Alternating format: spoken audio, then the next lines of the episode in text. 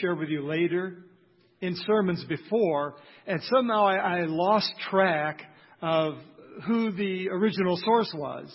And then some months ago, Kathy and I just were watching a teaching on YouTube from R.C. Sproul, and he was the professor in the story.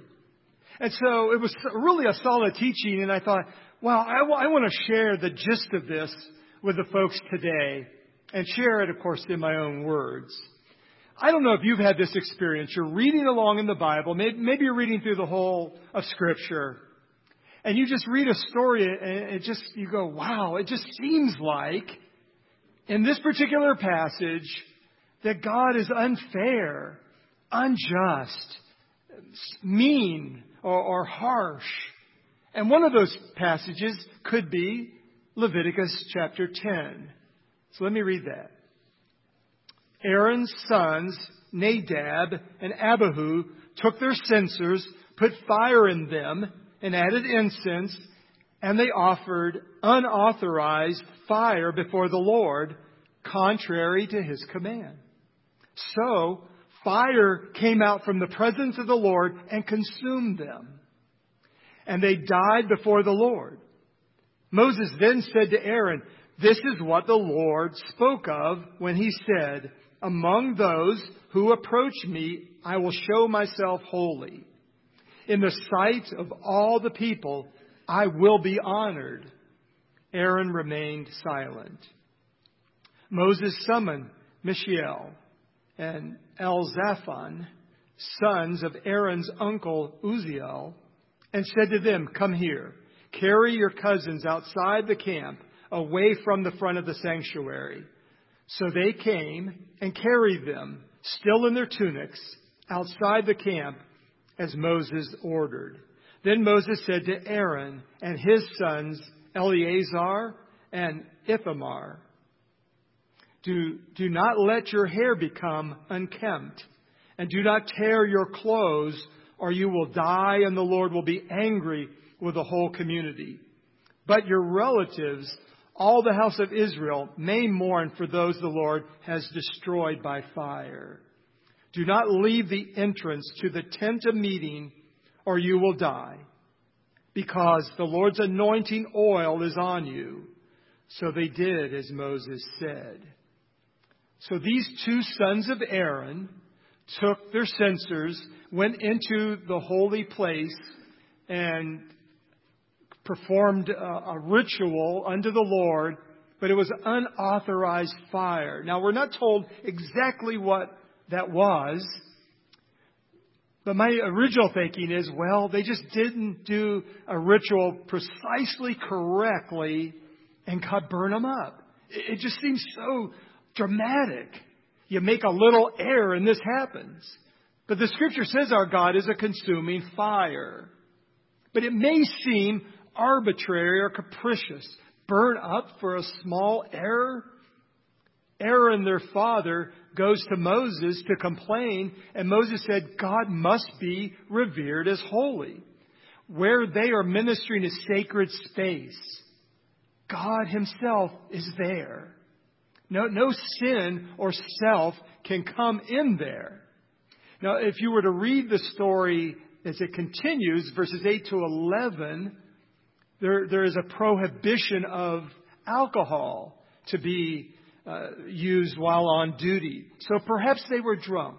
I, I don't know what the exact thing they did wrong. But Aaron, their father, was satisfied with this response. Okay, there's another story that seems maybe even more shocking. And that's in 2 Samuel 6. David again brought together out of Israel chosen men, 30,000 in all. He and all his men set out from Baalah of Judah to bring up from there the ark of God, which is called by the name, the name of the Lord Almighty, who is enthroned between the cherubim that are on the ark. They set the ark of God on a new cart and brought it from the house of Abinadab, which was on the hill. Uzzah and Ahio, sons of Abinadab were guiding the new cart with the ark of God on it, and Ahio was walking in front of it.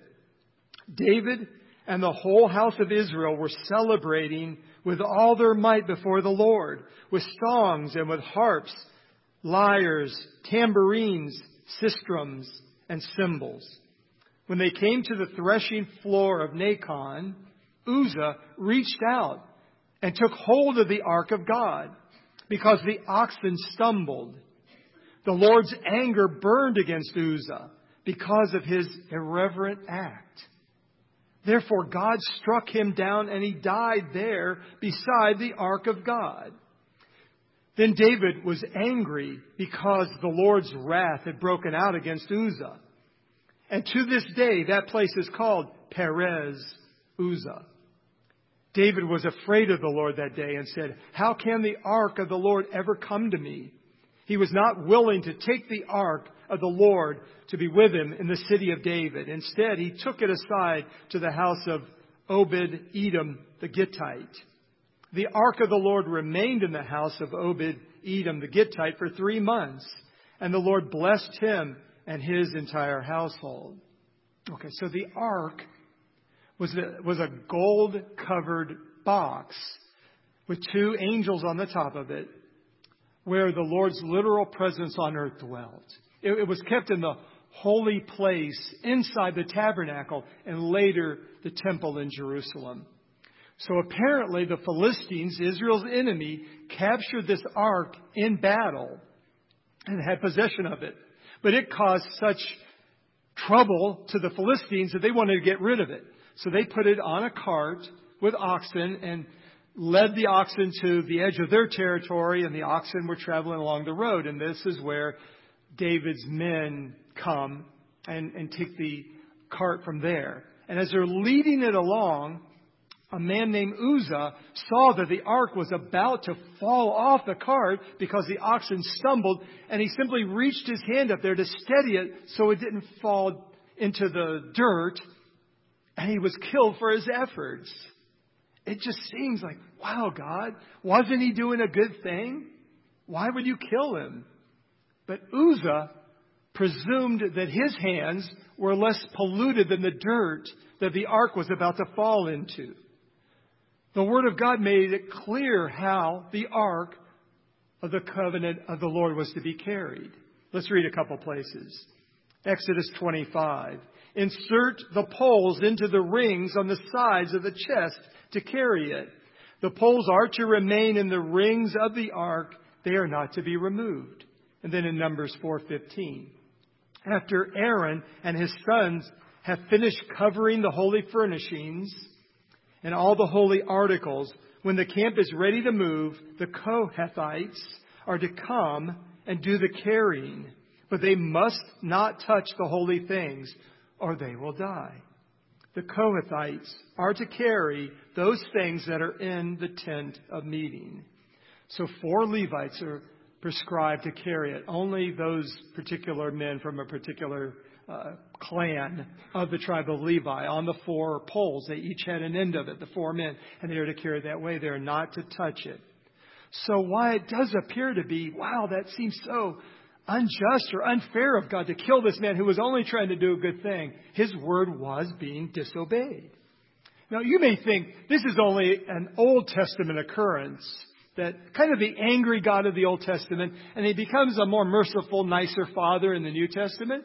But there's a New Testament story that's kind of similar that I want to share. Acts chapter 5. Now, a man named Ananias, together with his wife Sapphira, also sold a piece of property. With his wife's full knowledge, he kept back part of the money for himself, but brought the rest and put it at the apostles' feet. Then Peter said, Ananias, how is it that Satan has so filled your heart that you have lied to the Holy Spirit and have kept for yourself some of the money you received for the land? Didn't it belong to you before it was sold? And after it was sold, wasn't the money at your disposal? What made you think of doing such a thing? You have not lied to men, but to God. When Ananias heard this, he fell down and died. And great fear seized all who heard what had happened. Then the young men came forward, wrapped up his body, and carried him out and buried him. About three hours later, his wife came in, not knowing what had happened. Peter asked her, Tell me, is this the price you and Ananias got for the land? Yes, she said, that is the price. Peter said to her, How could you agree to test the Spirit of the Lord? Look, the feet of the men who bury your husband are at the door, and they will carry you out also. At that moment, she fell down at his feet and died. Then the young men came in and, finding her dead, carried her out and buried her beside her husband. Great fear seized the whole church and all who heard about these events. So these two people made a show of, yeah, we were giving you the whole thing when they were only giving part of it. It was a lie. But haven't you ever lied before? So these stories may confuse you and make you feel uncomfortable. Long ago, man was bad and God was mad. And Jesus was the good one. Now, man is good and God is bad. But if you think about it, the real mystery of these stories is not that a holy God exercises justice, but that he does it so seldom. The real mystery is how kind he is to his rebellious creation. For we are all rebellious creatures. All of our sin should be and is a capital offense against this holy God. In the Old Testament, there were 30 offenses that were deemed capital offenses, of which, if you did that, you should be punished by the death penalty.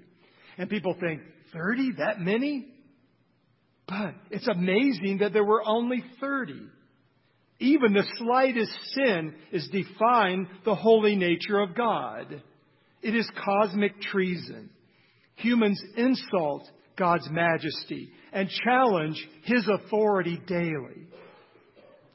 Rudolf Otto described God as mysterium tremendum, a tremendous mystery. He's wholly other. He's unique. He's different. He's not like me. Holiness is at the core of God's very being.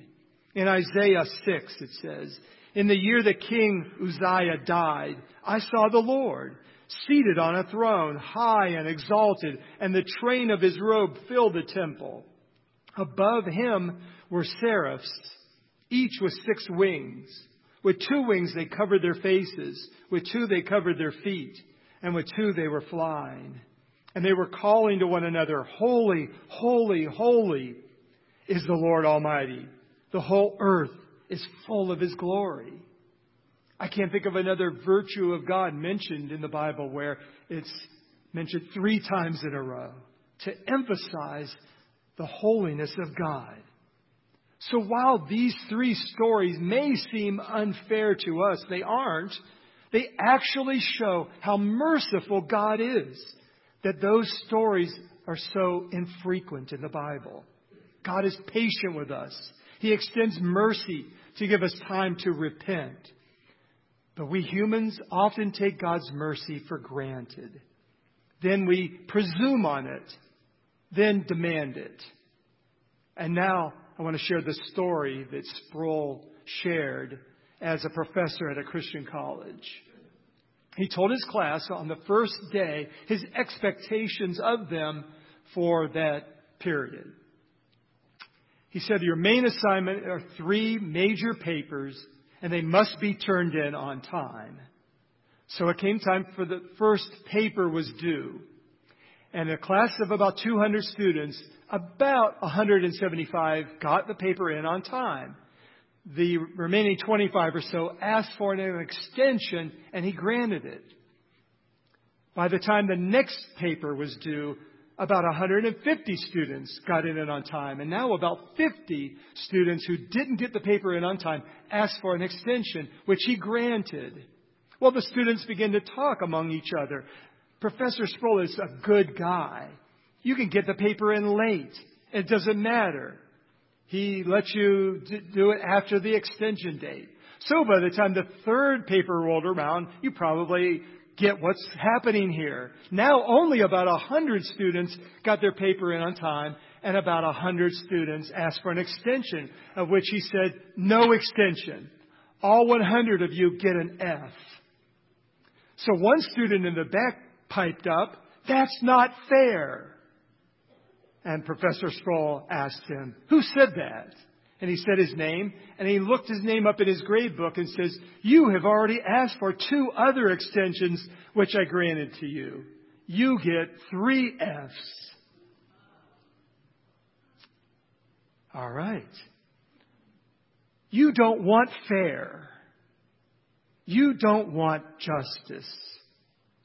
We presume on God's grace we justify and minimize our sin is uh, it's just a weakness. Everybody's doing it.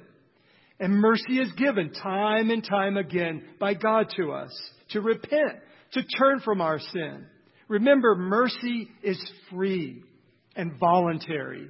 God isn't obligated to give it, yet He does time and time again. The stories like Uzzah and the sons of the high priest Aaron, they're so rare, where they could be so plentiful because of our sin. But God shows mercy and grace time and time again. Jesus shows that in a parable in Matthew 20. For the kingdom of heaven is like a landowner who went out early in the morning to hire men to work his vineyard.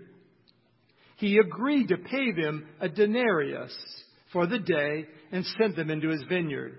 About the third hour, so 9 a.m., he went out and saw others standing in the marketplace doing nothing.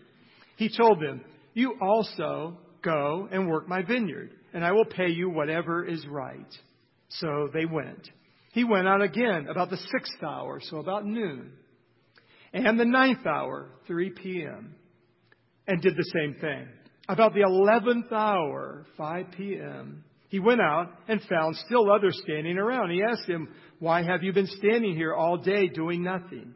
Because no one has hired us, they answered. He said to them, You also go and work in my vineyard. When evening came, the owner of the vineyard said to his foreman, Call the workers and pay them their wages, beginning with the last ones hired and going on to the first. The workers who were hired about the eleventh hour came, and each received a denarius. So when those came who were hired first, they expected to receive more. But each one of them also received a denarius. When they received it, they began to grumble against the landowner. These men who were hired last worked only one hour, they said, and you have made them equal to us who have borne the burden of the work and the heat of the day. But he answered one of them, Friend, I am not being unfair to you. Did you, uh, didn't you agree to work for a denarius? Take your pay and go. I want to give the man who was hired last the same as I gave you. Don't I have the right to do what I want with my own money? Or are you envious because I am generous? So the last will be first and the first will be last. The landlord was right in everything he did. He was fair. He was just.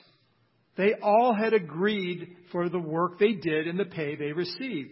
Though it may seem unfair to us as we read that story. And I can imagine if I had started at 6 a.m. and someone started at 5 p.m. and we got paid the same, I would be upset about it but I wasn't done wrong.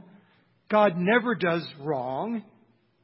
He's generous. He's merciful. And because He's sovereign, He can give His salvation, His grace, His mercy to whomever He wants to, however He wants to distribute it. So we see that God is both just and merciful. He's never unjust. He never does wrong. He wrongs no one. He always does right. So don't ask for justice. Don't ask, be fair with me. You just may get it. But thanks to Jesus, He became the propitiation for our sins, the atoning sacrifice. Let me read Romans 3. And are justified freely by His grace through the redemption that came by Christ Jesus.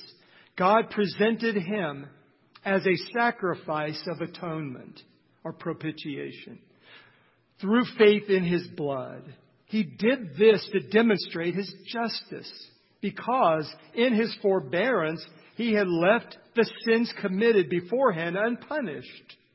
He did it to demonstrate His justice at the present time so as to be just and the one who justifies those who have faith in Jesus. Jesus' sacrifice on the cross appeased God's wrath by He Himself taking our sin so God could pour out mercy to us. And so now we can approach a holy God, as it says in Hebrews 4.